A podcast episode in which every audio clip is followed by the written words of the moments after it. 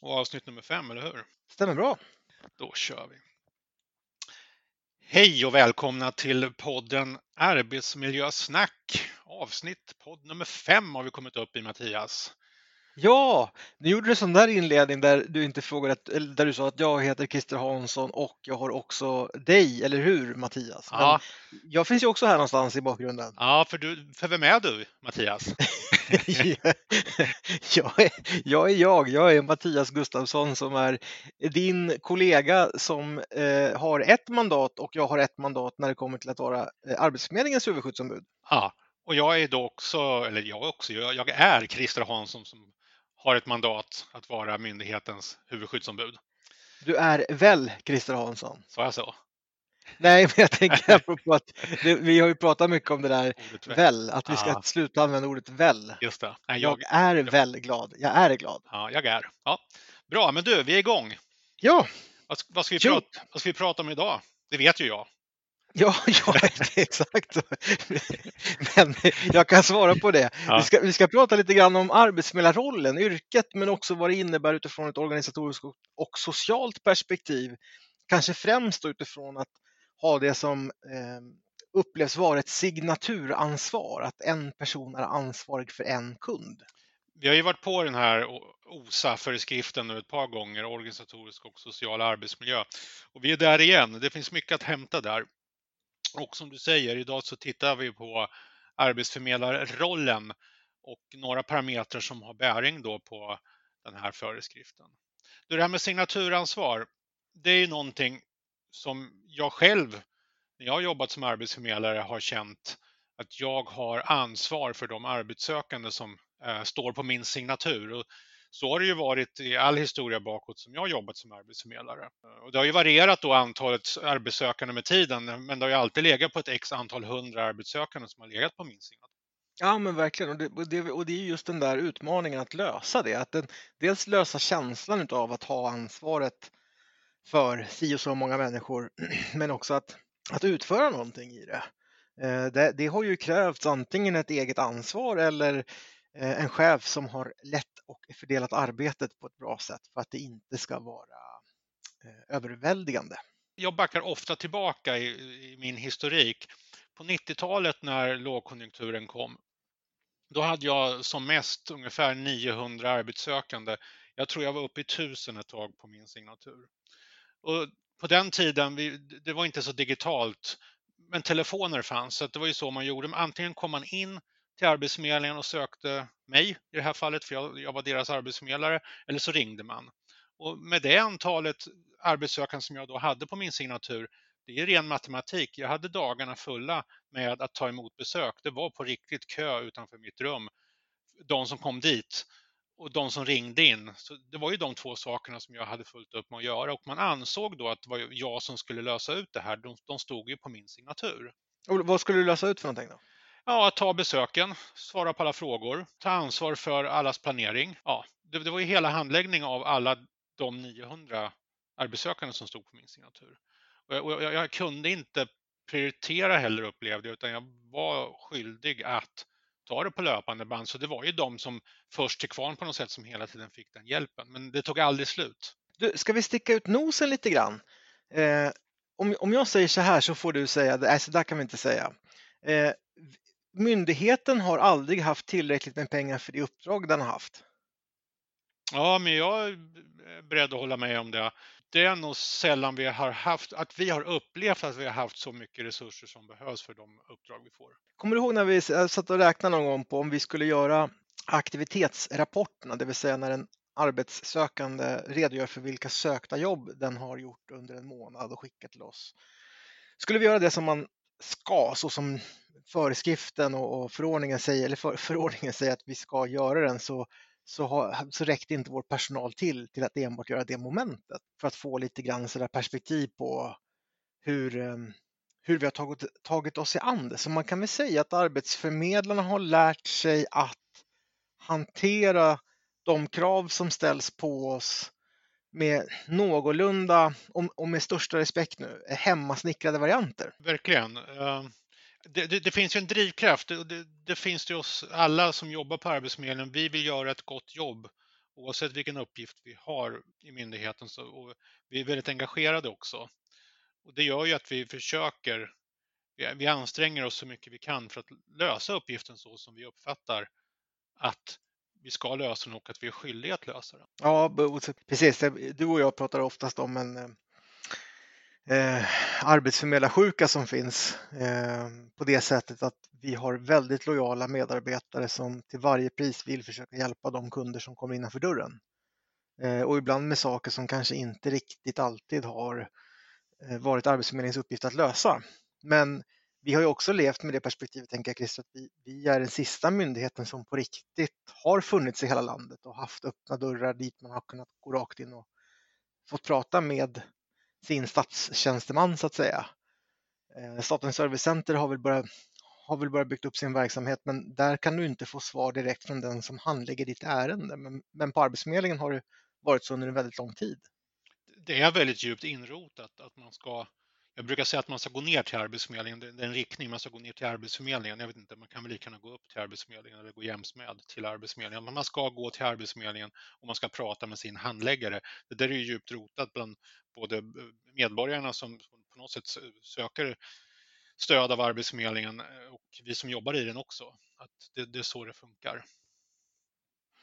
Men du, för att hoppa tillbaka till eh, signaturansvar och det som, som vi inledde med har, hade du på riktigt de här 900? Var det ditt ansvar att se till att de hade allt det de skulle? Om du inte gjorde det, hamnade du pan då eller vad hände då? Nej, det gjorde jag inte.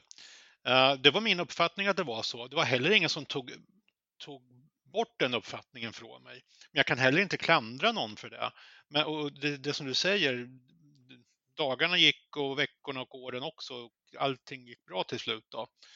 Eh, men, men det, var, det var en situation där uppfatt, jag hade den uppfattningen, jag hade den tron att okej, okay, det, det, jag, det jag gjorde ibland det var, det var liksom att säga jag klarar inte av att hantera alla dessa 900, det funkar inte, det, det var ju bara ett faktum. Ibland, ibland eh, hade jag tankar om att hyra någon slags teater eller biosalong eller någonting bara för att samla alla 900 på en gång och säga hej, jag heter Christer Hansson, jag är er handläggare. Ni har inte fått träffa mig alla, några av er har liksom stått De hade börjat kasta popcorn på dig. Ja, bu, så här. Uh. Men, men, men, det ger också lite perspektiv. Ja men verkligen. Du, när var det här? Var det 90-talet eller?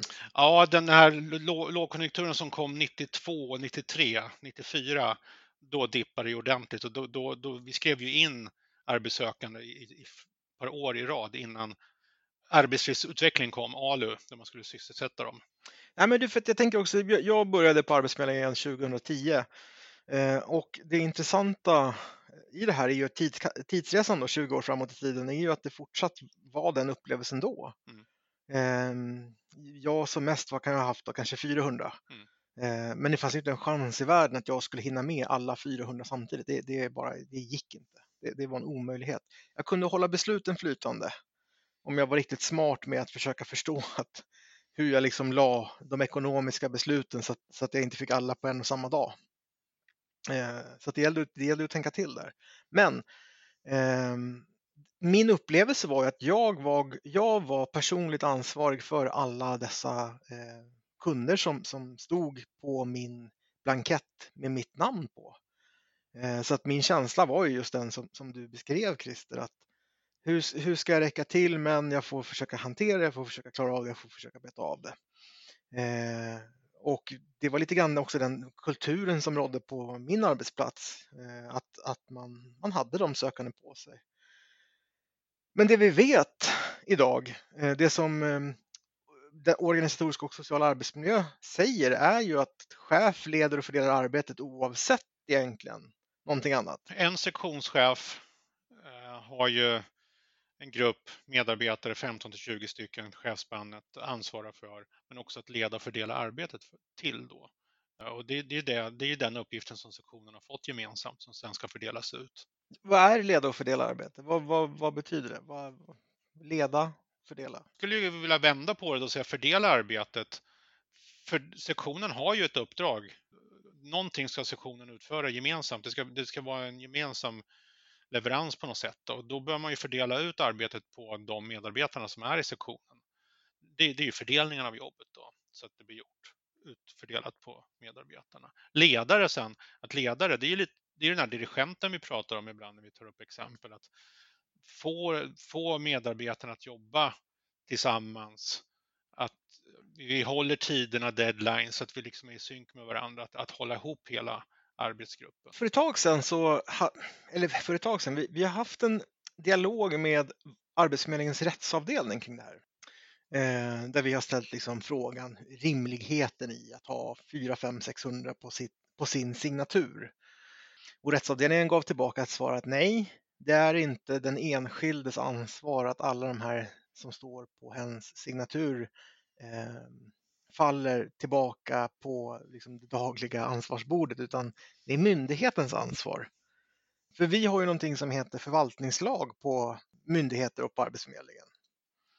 Eh, bland annat att vi inom 24 timmar ska återkoppla och omhänderta och så vidare. Den här liksom, laguppfyllnaden är det man många gånger kommer tillbaka till som vårt lägsta krav. Va? Visst kan man säga så, Christer?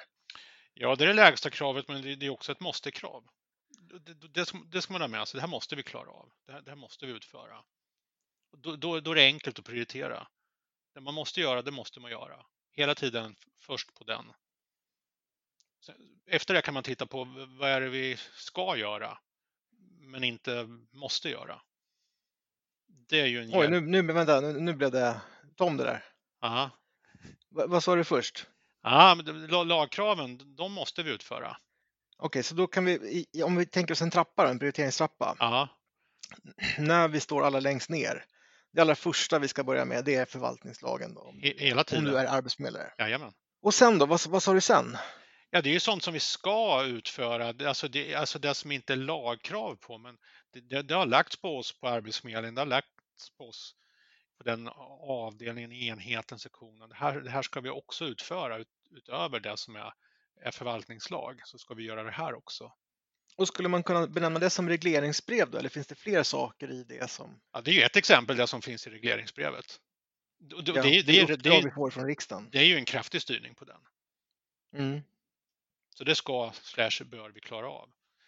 Men finns det någonting annat på det här andra trappsteget som du ser att det här när vi har tagit oss förbi att klara av förvaltningslagen, vad är det då vi ska klara av? Är det interna instruktioner, ehm, intern styrning eller, eller skulle man bara krasst kunna säga först förvaltningslag, sen regleringsbrev, därefter det som myndigheten själv väljer? Den ordningen är en bra ordning. Men för det vi, det vi stöter på ibland Christer, det är ju just det här eh, arbetsbelastningen är alldeles för hög, vi hinner inte med att leverera, vi hinner inte med att få människor ut jobb eh, och så vidare och så vidare. Eh, eller vi har jättelång kö på vissa beslut eller nu är det si och så lång tid in när man ringer till oss. Spelar det någon roll? Både ja och nej. Eh, vi ska ju hålla en hög eh, servicenivå, så, så vi spelar det roll. Men återigen, måste vi prioritera så är det ju prioriteringstrappan som gäller utifrån de här principerna som vi kom fram till. Och då får det bli på bekostnad av någonting, för då vi, vi kan ju hamna i det här läget som vi uttryckte oss för en stund sedan, att vi, vi får sällan tillräckligt med resurser för att klara uppdraget fullt ut, alltså det som förväntas av oss i alla moment som vi har att göra. Vi står egentligen i en helt bisarr situation just nu skulle jag vilja hävda. Vi, vi är, har minskat antalet arbetsförmedlare med si och så mycket och vi har samtidigt fått väldigt stora krav på oss att vi ska leverera eh, personer till kompletterande aktörer. Mm. Nu är i och för sig inte budgeten spikad eh, och vi har inte fått regleringsbrevet så att vi vet exakt hur det ska gå till och hur vi ska göra det. Men, men eh, för mig är det bara så här ytterligare lägga i lådan på hur man inte har förstått vad det är Arbetsförmedlingen gör på den vänster. Eh, och tänker sig att det här kan de nog säkert fixa. Mm. Ja, men verkligen. Och det är klart att politiker kan, har ju inte full insyn i hur myndigheten fungerar, utan det är ju upp till myndigheten sen att på något sätt förvalta det uppdraget man får. Sen, sen har ju myndigheten en, en ska ju rapportera till, till politikerna att det, om, vi får det här uppdraget så kommer det bli så här för oss. Så, men mycket ligger på myndigheten sen att lösa ut de här uppdragen som, här, som politikerna ger oss. Jag tänker när du, stod, när du står där på biografscenen och har bokat in alla 800-900 utav dina då sökande mm. kunder. Mm.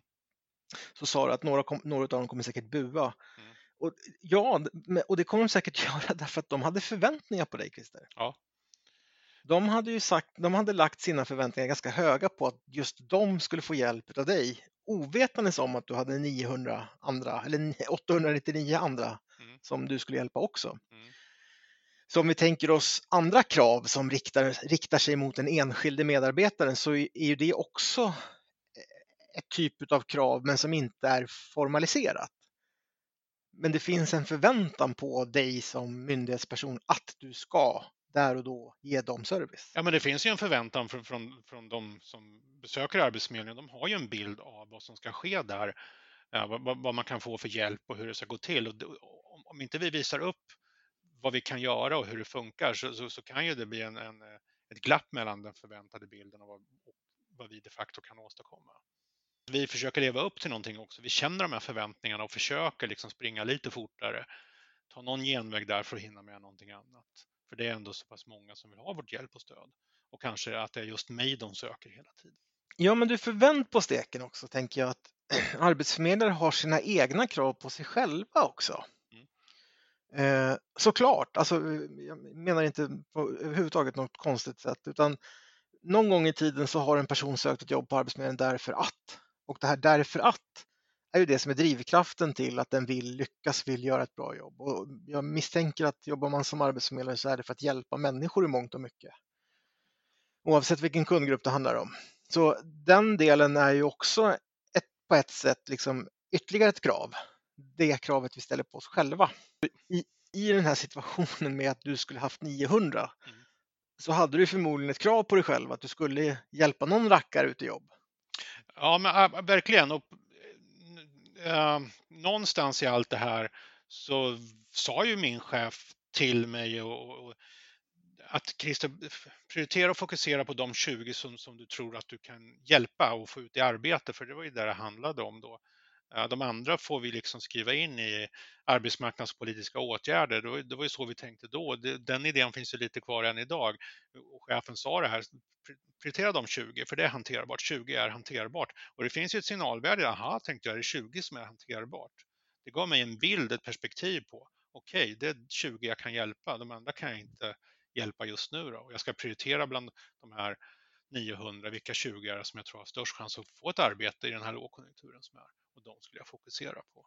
Så om vi back, nu, nu har vi gått igenom lite grann sådär på ett övergripande plan på vilka krav som skulle kunna finnas på en arbetsförmedlare, vilken kultur som har rått, eh, hur man har liksom försökt hantera sin vardag. Eh, Men om vi backar till rättsavdelningens svar till oss, Christer. Mm. Om vi går in lite mer där, vad, liksom, vad, de, vad, vad var det de sa till oss egentligen? Ja, men så här då, nu får vi hjälpa varandra för det här är viktigt att det blir rätt. Ehm, att signaturansvaret, vi behöver någonstans, som, som det är just nu och de strukturerna som vi har, och så, så behöver vi placera de arbetssökande på signaturer. Det är liksom någonting vi behöver göra. Det innebär då inte att den arbetsförmedlare som får de här arbetssökande på sin signatur har den här skyldigheten som jag upplevde att jag, jag måste hjälpa alla i princip samtidigt så att alla får hjälp och stöd. Utan de står på min signatur för att det behöver vara så. Det, det som jag som eh, arbetsförmedlare, det jag som statstjänsteman är skyldig, det är att de ärendena som jag jobbar med, att jobba korrekt med dem. Så, som föreskrifterna säger att jag ska jobba, så som jag ska handlägga ett ärende. Det måste jag sköta korrekt. Så bara för att förtydliga lite liksom exakt precis det du sa nu då. Det, det rättsavdelningen sa var att den gången du plockar upp ett ärende, Ja. det ska du sköta enligt statstjänstemannarollens alla ambitioner. Mm. Men det, de ärenden du inte plockar upp, Mm. de har du inget ansvar för. Nej. De, de, de, de, de ligger kvar egentligen då i chefens samlade bild på sektionens totala arbetsuppgifter, det här att leda och fördela jobbet. Eh, sektionen har ju ett, ett, totalt sett ett antal inskrivna på sektionen så att säga, om, om vi alla signaturer, alla sökande som står på någon signatur, om man tittar på en hel sektion så, så är ju det då en, en kundstock att jobba med. Och det är där chefen går in och eh, leder och fördelar och prioriterar vilka arbetssökande vi ska jobba med, vilken karaktär av ärenden vi ska ta och allt, och allt det här. Men du, jag tänker att då skulle man säga så här, en sektion. Ah, 3000 kunder. Mm. Varav varje dag en arbetsförmedlare går och plockar ur högen på de här 3000 ärendena. Ja. Vem den plockar bestäms av chef och medarbetare. Mm. Men den som definitivt har liksom det övergripande ansvaret för att allt uppfylles och så vidare är sektionschefen. Ja. Det man som arbetsförmedlare idag gör är att man, och nu kommer vi med ett påstående här, det här ska vi säga, det är säker, skiljer sig säkerligen Eh, lite varstans, men det man idag som arbetsförmedlare gör är att man ser den här säcken med 300-400 stycken som sin säck. Och det är upp till mig som arbetsförmedlare att själv prioritera i den. Och det är här vi måste hitta en lösning, för det är ju fel Christer. Det är ju inte så det ska vara. Nej, ska vi få någon ordning på det här och känna också det här att jag gör ett bra jobb, för vi är ju på, vi är på den också. Nu, nu handlar det ju det här om väldigt mycket om att ha en korrekt bild av hur det här fungerar och vad som ingår i statstjänstemannarollen och mitt, det här med signaturansvar och så vidare. Vi behöver reda de här begreppen så att alla är införstådda med vad det är som gäller. För då kan vi få en bra effektivitet.